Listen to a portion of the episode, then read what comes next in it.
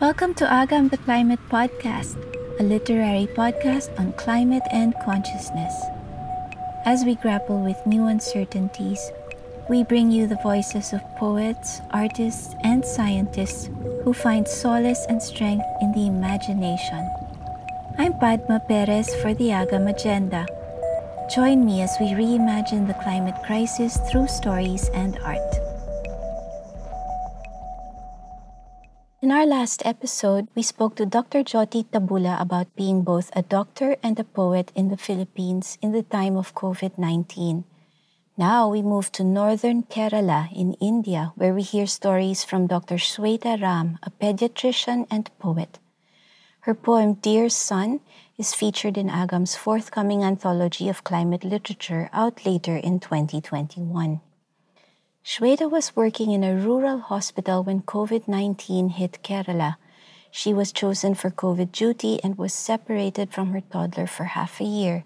She wrote Dear Son during that separation. In this conversation, she tells the Agam agenda about her experience at the front lines of the pandemic, her childhood dreams of becoming a writer, and how writing became a lifeline during the crisis. As a doctor and mother who loves to be amidst trees whenever she can, she shares her dreams for a kinder future for her son and coming generations. Hi, Shweta, how are you? I'm fine, Padma. Thank you. How about you? I'm good. I'm really good. And thank you for joining us today from Kerala. You're, you're in Kerala at this moment. Uh, yes, I'm in Kerala. And in Kerala, you are a doctor and you also write poetry. Uh, yes, I'm a practicing pediatrician, a child specialist, and yeah, I write at times. Wonderful. Can you tell me your story about your story as a writer? When and why did you start writing poetry? I started writing poetry during my school days. I had this habit of uh, keeping a diary during those school and college days. And when I uh, look through them, it's like, you know, as early as maybe fifth standard, I've written small, small poems. Uh, so I really can't remember why I started writing, but uh, growing up, whenever I felt like uh, I wanted an escape or whenever I felt like the feelings were too overwhelming for me, I used to pen down things and it made me feel better and maybe that's why and you know after taking this uh, profession you know how uh, it's a very demanding profession us and there is a lot of uh, intense emotions involved. Like uh, how much ever we put a very stoic very professional face in front of others you know every bit of uh, every suffering affects us of the patients especially when they are kids you know. I'm a pediatrician so naturally it affects me it overwhelms me you know? And most of the time i write because uh, i write because i don't have any other choice. Like it's like it's a compulsive writing. You know you put in a lot of effort uh, not effort but it's like uh, you have all this uh, you, somehow you want to wind it and then you find the words and once it is out of you you feel better actually the thing is uh, irony of it is that i never even show my po- most of my poems i don't show it to others. Many writers have heard that they need this communication uh, like they need the poems to be read by others. It's a modem of communication. For me it's like being connected with myself. I don't mind if other people don't read it. I just want to feel connected with myself. So maybe that's why i continue writing. That's wonderful that it's a way for you to have a a, a relationship with yourself in a very conscious and deliberate way because you're putting it into action by by writing. And i guess that's why it's important to you to be able to keep doing that. Uh, yeah definitely that and not just that at times whenever i want to have fun with myself like whenever i want to explore it's like it's my space like that Uh, so uh, or whenever i whenever i want to experiment i don't know whether i can think these thoughts. So i write them and then i find okay it's not that bad to think these thoughts. Like you know uh, such parallel visions parallel thoughts and all. And of course it keeps me sane at times right. I'm curious what came first your writing or your desire to be a doctor? Uh, actually, I've always wanted to be a writer. Uh, like thing is, Padma, you I mean, I don't know whether I'll sound boisterous or not, but I've always considered myself as a writer. Maybe because I didn't want any other accolades, you know. I wanted only myself to believe that I'm a writer because I'm the only one who reads this. I remember I was just like when the, you gave that uh, this call for the interview, I was thinking right from my school days, I used to stand in front of the mirror, actually sit in front of the mirror and play out this thing, like this interview, as if some imaginary person is asking me about my writing. And then I'm telling it like during uh, seventh standard, 12 year old. And then still I would just turn my hair like this. I would adopt the mannerisms, things like that. And I would talk about my books. I don't know whether it was some kind of craziness or not. But yeah. before i chose a profession in life or before i before i took any other major decisions in life i knew that i was a writer like even though even if it was an unpublished writer even if i was to remain somebody whose works were not at all published during my life still i considered myself a writer i think that's great because i can't remember who it is that said this but someone said it doesn't matter if you call yourself a writer or not. What matters is whether you're writing. So instead of saying, I am a writer, what if you said, I am writing or I write? What do you think? As a matter of living or of breathing. I mean, right? Yes, yes. Malayalam. That's okay. exactly. Yeah, just like, you know, I'm breathing, I'm going on writing as if this is a continuation right that's nice that's a beautiful train of thought yeah i like that and i like how you how you say it like it's like breathing it's something you do without thinking almost and it's you can't live without it how did your decision to become a doctor come about? You know i come from a middle class household in kerala in kannur and i'm the eldest of three daughters. During our time like ours is not a very developed society. We have a lot of stigma still persisting. And uh, three daughters meant marry them off soon. So definitely growing up you uh, really had to have a lot of ambition so that you would reach somewhere. And my parents were very supportive so after 12th standard that is when we choose a professional course at that time i thought maybe uh, i i liked actually being a doctor and then i thought i would give back to the it was a good way to give back to the society because so far society had been kind to me. So i thought maybe this is a nice way to give back. And after joining actually after joining medical college i uh, i straight i mean i understood that like many of my colleagues i understood that it's not a very glossy or a glamorous profession. It's not like you work in air conditioned clinics and you cater to the very you know the elite and everyone sees you as somebody who is very elite you know very knowledgeable and things like that. But you were a bridge. You saw the poorest of the poor. In our college we had these uh, we had the destitutes coming like people who didn't have homes who used to be brought by the police for not being criminal but they were like uh, they were sick on the road and then they were being taken. So we had a lot of patients like that. And uh, hearing these stories it was like then i knew that uh, yes i have made the right choice. And even after graduating i thought like after even taking my post graduation after becoming a specialist i thought i'd take up a government job. A what job? Sorry a government job like uh, in a government hospital. So it's not like i don't have that uh, promising pay or you know i earn maybe half or one third of my other uh, peers working in private institutions earn but it's okay. This is a nice life. So how was your work life transformed by the pandemic last year?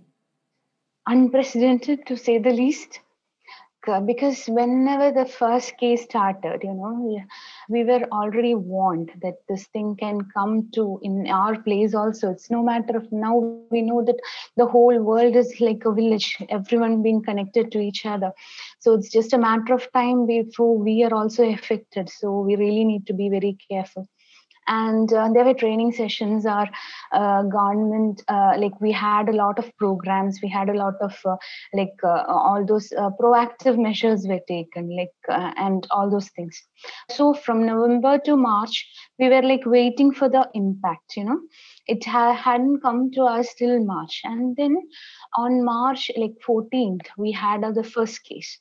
So at that time we knew that ah this is really happening it would be a total lie if I told that we were not scared or the duty was the only thing that was in our minds. We were really scared, like really, really scared because we didn't know what was happening. We didn't have the statistics. At that time, we didn't know how the mortality would go. We didn't know who all will be affected, who all will live, who all will be left behind. So the first thing that we did is actually uh, perhaps the only logical thing that we thought. Like I say in terms of we because my husband was or, or two was involved. Like we both were involved in this. And uh, the first thing that we did is we kept our parents and son together, like both set of parents, my parents as well as his parents. They were staying with us so we kept them together in my house, as well as my sister, who's also a doctor. So we started living here. It was actually uh, perhaps the most logical decision, but then it was the most difficult decision. Very, very difficult to stick to because this was a three and a half year old child. So how do you go on explaining to a three and a half year old child that you won't be living with your parents anymore? You can't see them anymore and uh, we thought like maybe he will be the person who will be affected more. But actually it was us. Uh, at that time uh, we both actually plunged into our work because we couldn't think of coming back home and uh, facing an empty house. There was a lot of work mind you. So i didn't mind working. I didn't mind working 24 7 my husband didn't mind working like 48 hours 72 hours how much ever you say we'll work because the other option was not good and it was required of us also. So there was this adrenaline rush going on and there was this initial phase of total like worry. Everyone um, I, I, there was this um, you know um, this dread going on especially amongst the population amongst others amongst the people near us. And even people started considering not like it's not like an accusation or anything but naturally others started considering that we may be a source of infection like most of the doctors and most of the hospital staff had this feeling they had experienced it.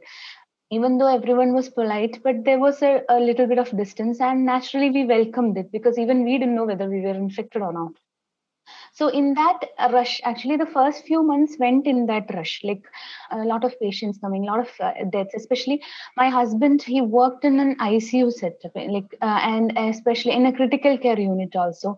And he had to deal with a lot of uh, covid patients. He was on duty while a, bit, a few deaths also happened. So we came back not knowing when was our turn we were reluctant to even talk about it. What if talking will bring it? You know, I like he, especially, he's not a superstitious person. He's actually an agnostic, but still, we didn't know whether we didn't know what to believe or what will happen. We didn't know whether we even everything like everything became immaterial.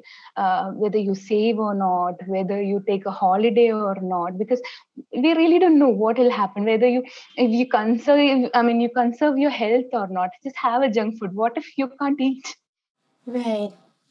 It sounds like from the situation you're in, it just sounds like such an overwhelming amount of uncertainty every day.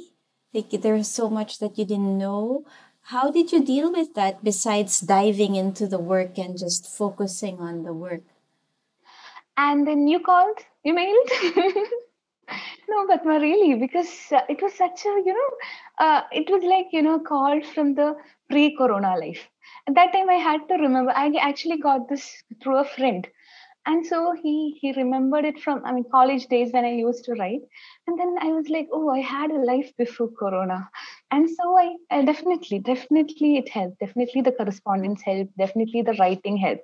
Because um, uh, during the first few months, like the first three months, we used to just uh, meet uh, him, Adi, that is my son, during uh, only uh, like with a distance of around 10 meters. Like we used to stand outside the compound, he'll be inside it, and then uh, we used to just meet so that there is no there is no reason for infecting from passing the infection from us to him. And after that what happened was these meetings actually we couldn't stay without seeing him even more more than him. Of course he used to find for us but more than that even we couldn't stay without meeting him. So daily we used to meet him and we used to look forward to that meeting time. Even when he was there like you know i used to bowl from there and we used to bat from here. Can you imagine that? Uh, because we couldn't do anything. Uh, there were tears in our eyes but what could have we done? Like that. So uh, those uh, time like uh, that time that time in the evening or even at night uh, where we used to look forward to and every day passed in anticipation of those few uh, minutes. And of course then uh, I, I told you i started writing this i started uh, and it definitely helped definitely definitely helped that's wonderful to know. It must have been so hard not to be able to embrace your son.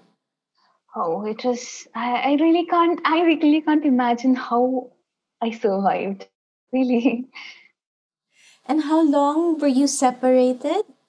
Uh, around six months. Yeah, six. Yeah, six months. Wow! But you had that every day. You would see each other from a distance.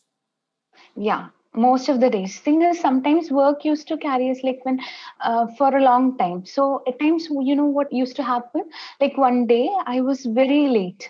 It was almost 10:30 i have been planning to actually go home from 7 o'clock but i couldn't. Like one work came after another and it became 10:30 so the thing is uh, i had told him that i'll be home by 7:30 i'll be coming to meet him.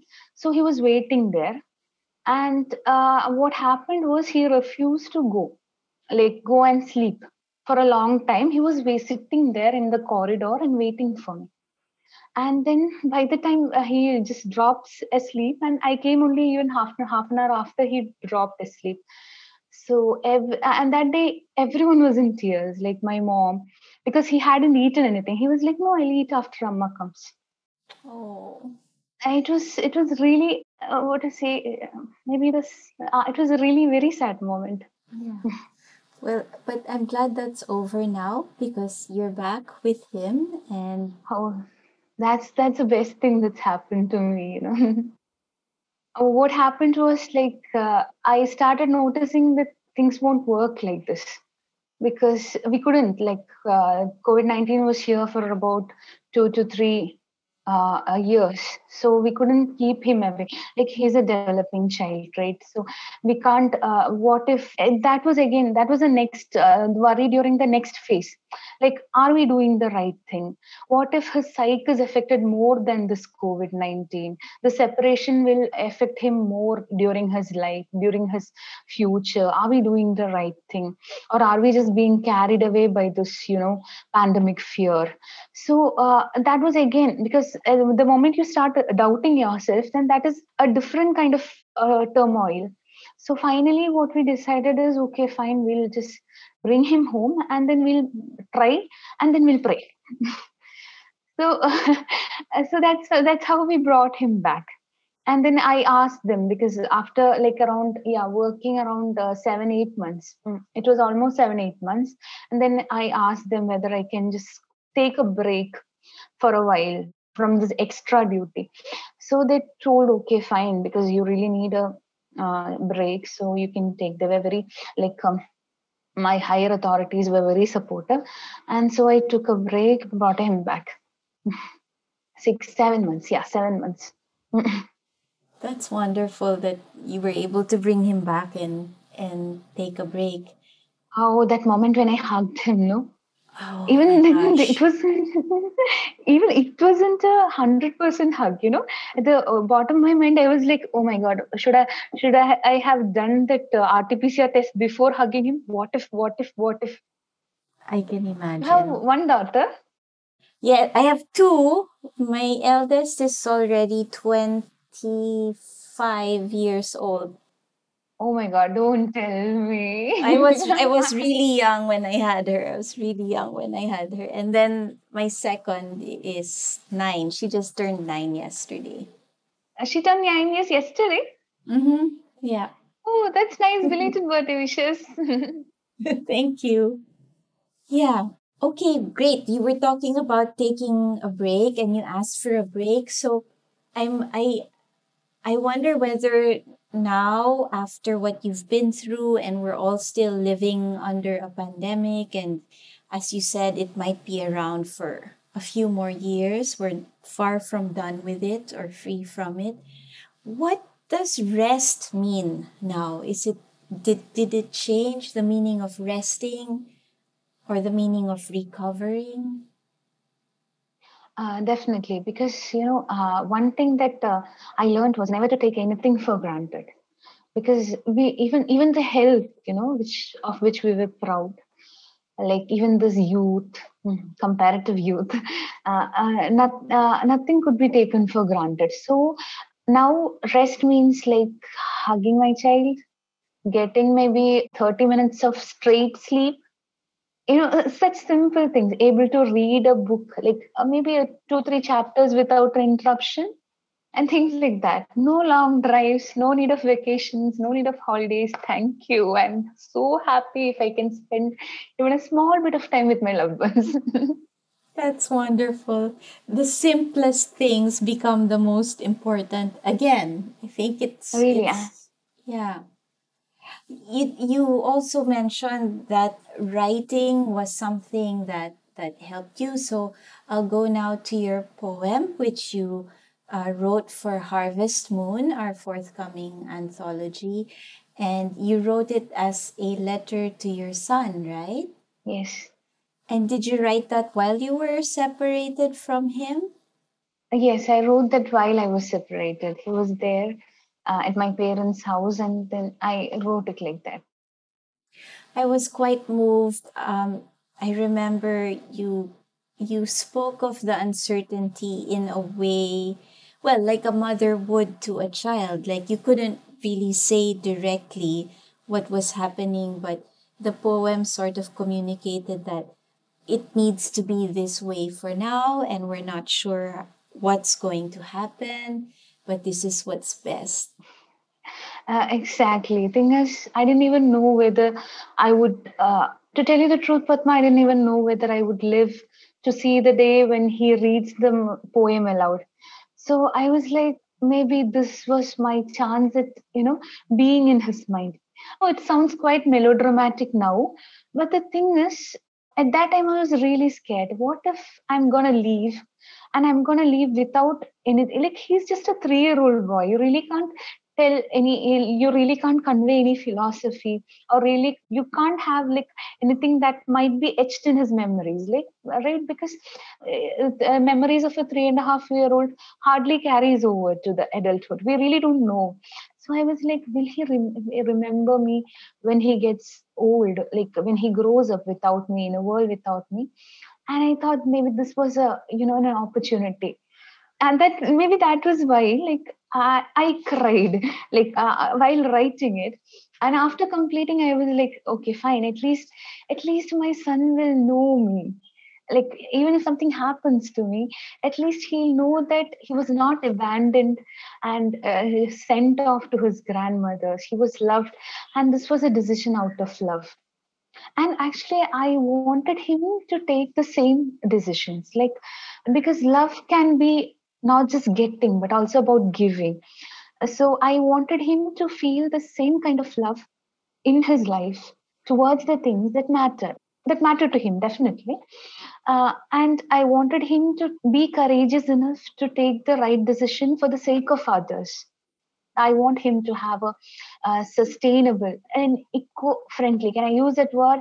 Like you know, you love something, like you love a flower, you don't pluck it, you just keep it there, right? I wanted him to have the same thing. I wanted him to feel the same thing. I, I couldn't help but smile and laugh a little bit when you said, Can I use that word? Because, of course, you're um, referring to the list of prohibited words that you received as an Agam contributor, and there were some words that we said you can't use. um, the jargon mainly, but of course you can say it in in this context, and that's what you just described is one of the things that really um, stands out in the poem. Also, is um, you as a mother in the poem, you're really telling your son to to be loving, but not just to other people, but also towards nature.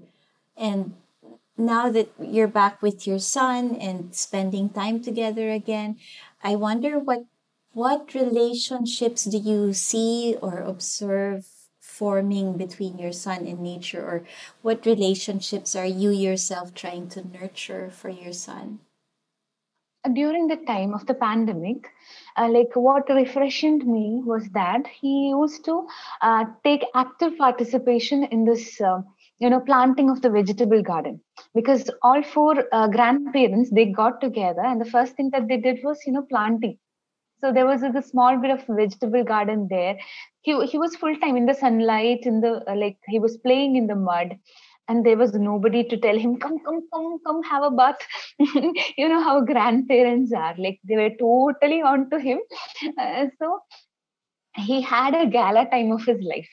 So after coming back here he also started like he started experimenting with plants like uh, in small uh, containers and all he started uh, growing seeds. He started seeing the plants.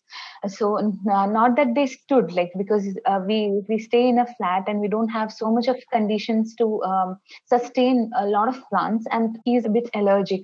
So i couldn't risk keeping indoor plants. Indoor plants are a bit of a no no for allergic kids. Uh, we really don't know whether pollen will get problematic or not.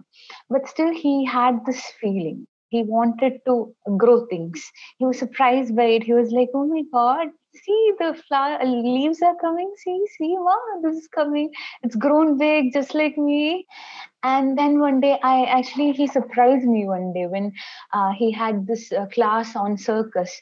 And now it is online class everywhere not the regular classes. So during the time a video was shown to him uh, telling about the things in, in the circus like i mean the people in the circus and what are the things happening. And in that he saw the jugglers he saw the gymnasts and then he saw the animals. And then he was aghast. He was like why are the animals here? They should be in jungle. And that was a new word he had uh, learned recently. And he was like ma they are wild animals.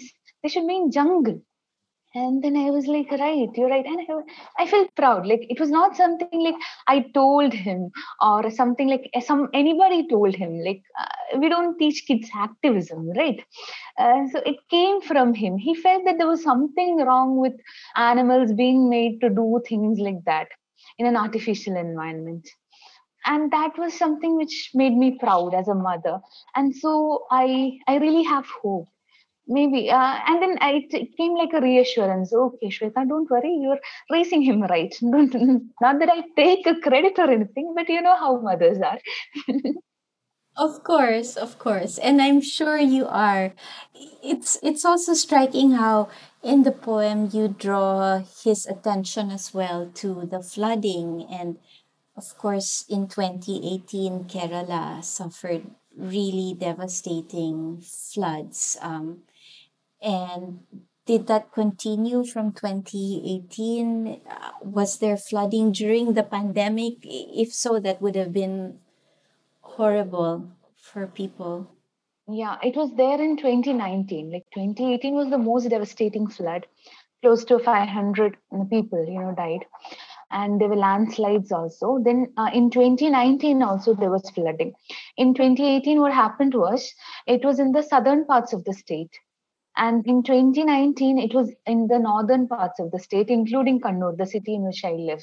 So we had this floods, uh, and uh, even though we were not very much hit, like it was there, and it was there in my workplace. I work in a primary health center. It's a rural setting, you know, a small hospital in front uh, on the top of a hill where old people usually come. They chat with me for a while, like that, you know, the common GP setting so uh, what happened was there uh, there's a river which flooded and uh, we had to move a few families to the camp. So uh, during the time it was very difficult for them. Like these were the people who didn't have much because they were really not only financially poor but they had a lot of health issues also uh, so it was really difficult for them to get adjusted their uh, you know all the medicine timings. Uh, many of them their bps shot up like their blood pressures shot up and they were really worried like that. And there were people who were taking medicines for a lot of other diseases so uh, they were uh, really were we, we saw that uh, you know call that uh, reality hit me only during i mean not only but still it hit me more during the 2019 floods. Even though it was not as disastrous like everyone was safe there was no life lost but still uh, like when you saw the water levels coming up there is a feeling of dread. Again there is an uncertainty whether or not this will go away and uh, last year also there was this weather forecast that Kerala may have a flood, but fortunately it was not there. It was averted because we really don't know what to do. Because uh, following a COVID protocol in a medical camp after floods, it was a real recipe for a disaster. So we had taken measures. We had uh, increased the number of uh, seen more tentative sites and all for camps so that we can at least accommodate one family in a small room like that. But fortunately, it was not there. Somehow it got averted, and so uh, we were lucky. Yeah, that would have been really difficult if it if it had happened in 2020 during the pandemic. So I wonder, like here in the Philippines, there's a lot of discussion relating, for example, the super typhoons to climate change. Is there any discussion like that also in in Kerala and with the flooding? there were discussions going on because we uh, you know uh, thing is even though we can't uh, actually pinpoint a particular reason for this flooding. But we know that a multitude of reasons have culminated in floods. And of course, deforestation is one. It sounds very much cliche, but the thing is, we really can't ignore global warming even though how much ever we technically say that it's this current going on in the arabian sea this low pressure thing happening in the arabian sea and all but we know that simply a low pressure thing doesn't happen like that right uh, i mean it is definitely a culmination of uh, you know years of depletion of nature. And that is something which is being unsaid but everyone knows. And that undercurrent is definitely going on even in here kerala because there were reports on what to do to prevent further spreads reports which were you know told as which were um, marked as being unscientific reports that were ignored and things like that but the thing is, no one says about it. And even though nobody talks aloud about it, I, not just no, I mean, I can't say nobody because definitely there are people here who really feel, they truly feel about nature. And even others who are timid or who are afraid to speak aloud, in the minds of people, we know that things have changed. Things have, uh, like, uh, the changes which has happened for the past maybe 10, 20 years have culminated in such things and it's not like to blame one person or to blame uh, one authority or anything of that sort. We ourselves are being responsible for this. Kerala always had a moderate climate usually. So now it's only february and the temperatures are soaring. We had this we were this uh, you know this uh, a piece of land uh, at the side of the sea. It was always moderate. We never had very hot summers or very cold winters. We never used to have but now the temperatures are soaring. It's, it has already reached 40 degree in February. So uh, we really don't know. Yeah, in Palakkad, like one of our districts, it has already reached 40 degree. And we really don't know what will happen without, uh, like when during May, uh, the monsoons have reduced. Like a lot of things are happening and they don't simply happen. Yeah. As a doctor, and after what we've been through, what we're still going through, rather, with COVID 19, what do you think, uh, or what connections do you see between care and how people care for each other, but also medical care and this, this planetary climate crisis? I think it's like um, and one thing is like, you know, when climate is affected, like uh, from a doctor's point of view, and definitely uh, the uh, what to say, the morbidity pattern, that is the pattern of diseases occurring to a society, changes. And that has a direct proportion to the climate, that has a direct bearing on the climatic change. I, I'm not here for like tall claims or anything. And I don't claim that I know everything behind the virology or behind how exotic viruses are taking, uh, like uh, becoming common or anything of that sort. But still, there are uh, simple things, like few simple things from maybe a primary physician point of view. Like uh, when there is water scarcity, definitely waterborne diseases like hepatitis, all these things are on the rise and the problem is the irony of it is, is Padma, people are not affected equally. Like, uh, thing is, the poor, they are affected more because others have access to quality water. Uh, so the poor people who don't have access to quality water when water becomes scarce and the common pool is affected then definitely a lot more of people who don't have the basic amenities they are getting more affected the people in the lower strata of society are getting affected this is just one example of how climate can. And then we had heat strokes. Like heat strokes were unheard of in our state, but then during the year before the last, we had heat strokes. Uh, so and that too again here uh, the laborers are being affected more because they are out in the sun. And i i actually asked them like one of them who came to me with a heat sore i asked him uh, don't work like this like because of the sunlight because of the heat stroke. If you continue working then you will have this. And then he was like then what else can i do it's true. Like even during the pandemic it was there. We asked them to reverse quarantine the old people let not the old people come out let not uh, let them not go to work. But then they ask how, how how else? Of course the government is helping but still you know there are a lot of other needs. Yeah. Yeah. It's something also that we've we discuss often or talk about is you know the when we talk about climate change it's not just about the environment or about nature. It's also about people especially about people and it's about how we live and how the majority will be able to live. So we also always say more than just surviving the climate crisis, we need to be able to thrive. People need to be able to thrive even if there's climate change. And how do we how do we ensure that? So there's a lot of work we all need to do. Um, doctors, writers, poets, scientists, politicians, business people. There's a lot that needs to be done to allay the suffering. I mean, the change really has to be immense. The change maybe has to be, or changes rather, have to be as big as or bigger than the crisis itself. But for you as Shweta, as a mother, when you think about climate change or the climate crisis, where does your heart go? Where do you find yourself? I wish because I really don't know whether it it has become a sort of wish. Because now we are almost you know we are already depleted. Like we have taken we have done away with most of our resources. So i wish my future generation also had a, a greener a greener planet like uh, you know they uh, they could uh, see the meadows you know and uh, breathe in uh, real fresh air because we really don't know the, the pollution index going on. And then i wonder whether it is such a tall wish you know. It was something which we took for granted like air. But i wonder whether like if when adi comes to like when adi grows up to my age will he be able to take like things like this granted for his children maybe till that time maybe it, it will be there but you know like that. So a sustainable life.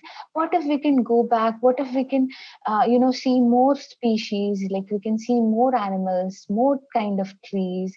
You know my and like my grandma used to know about a variety of herbs. Thing is i don't rec- uh, even recognize them. That's the truth. And even if i study it in a botany book i don't know whether i can see it in real life.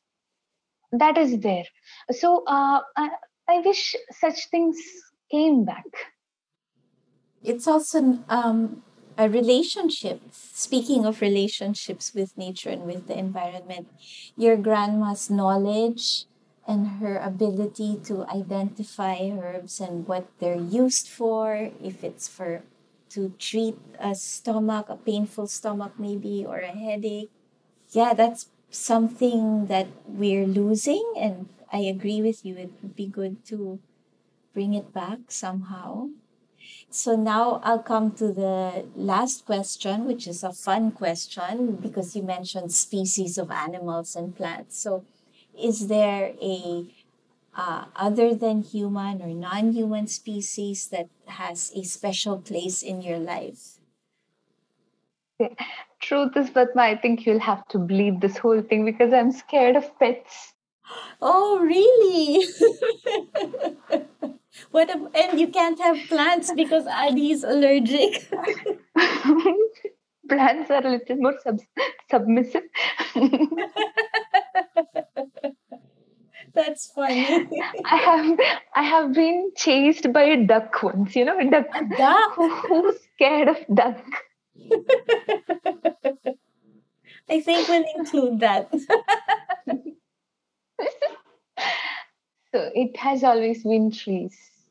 Ah. Any particular tree? it was like you know we had this uh, in our system like uh, in our uh, like in the culture in which i was brought up we had this kavu concept kavu means it's like you know a, a particular land or a, a, particular area of a, of uh, various uh, trees and plants and whatnot. And it was kept there undisturbed. And each household had this during the old times. Most of the households not every definitely but most of the households had this. And definitely the way of our ancestors to conserve this was to worship so there was this small temple and then uh, uh, a, very nice uh, uh, uh in uh, in this expanse of in the small area of what to say um, I can't say a forest but maybe a small area of a lot of trees and plants. And in the middle of this it there was a small temple.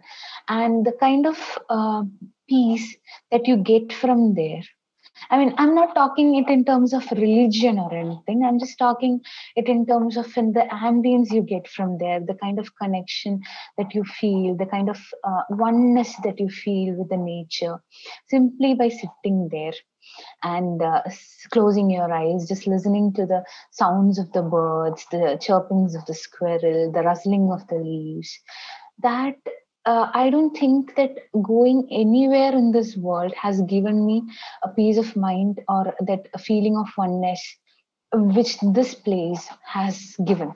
Like it might be a very personal thing. It may not be the same for others. It may have a lot of other connotations, religious or otherwise, for other people. But for me, it's like, you know, that feeling of being connected, the feeling of being, you know, experiencing a oneness with you and the world, like that and of course with the ancestors the your you know that lineage. Uh, i wonder like you know maybe uh, some hundreds of years ago somebody like me would have sit here and, uh, and sat here in the same spot and uh, thinking of things which maybe i'm thinking now. So and maybe i i wish uh, such i wish my uh, you know my future generations like you know also went there and they got the same peace of mind while sitting there and most uh, most importantly i wish it is preserved there for them so that they can at least experiment that feel that's so beautiful. Thank you. Could you tell me again what you call that place that is left undisturbed? Kavu how do you spell that? So we make sure that we get it right when we write it down. K a v u kavu kavu okay that's lovely. It's such a lovely idea or that that space is reserved and that almost everyone used to have it before. That's so beautiful. And kavu is a Malayalam word. Yeah, it's a Malayalam word. Yeah. Thank you. Thank you so much, Sweta, for everything you shared with us today. Thank, so lovely. Thank you, Padma. Thank you, Padma, for giving me this opportunity. Like I told you, no, it's a dream come true. it's been a dream since what, uh, like 20 years? Finally, someone's interviewed. Finally, someone has interviewed me. I can't believe it. So Thank you so much. Thank you for listening. Agam the Climate podcast is produced by the Institute for Climate and Sustainable Cities and Ground Bravo Studios, with music by Rohan Remando. Follow Agam the Climate podcast on Spotify, Anchor, Apple Podcasts, Google Podcasts, or wherever you get your podcasts. To learn more about our creative collaborations and our forthcoming anthology of climate literature from the Global South, visit our website agam.ph. That's agam.ph. You can also engage with Agam Agenda on Twitter, Instagram, and Facebook.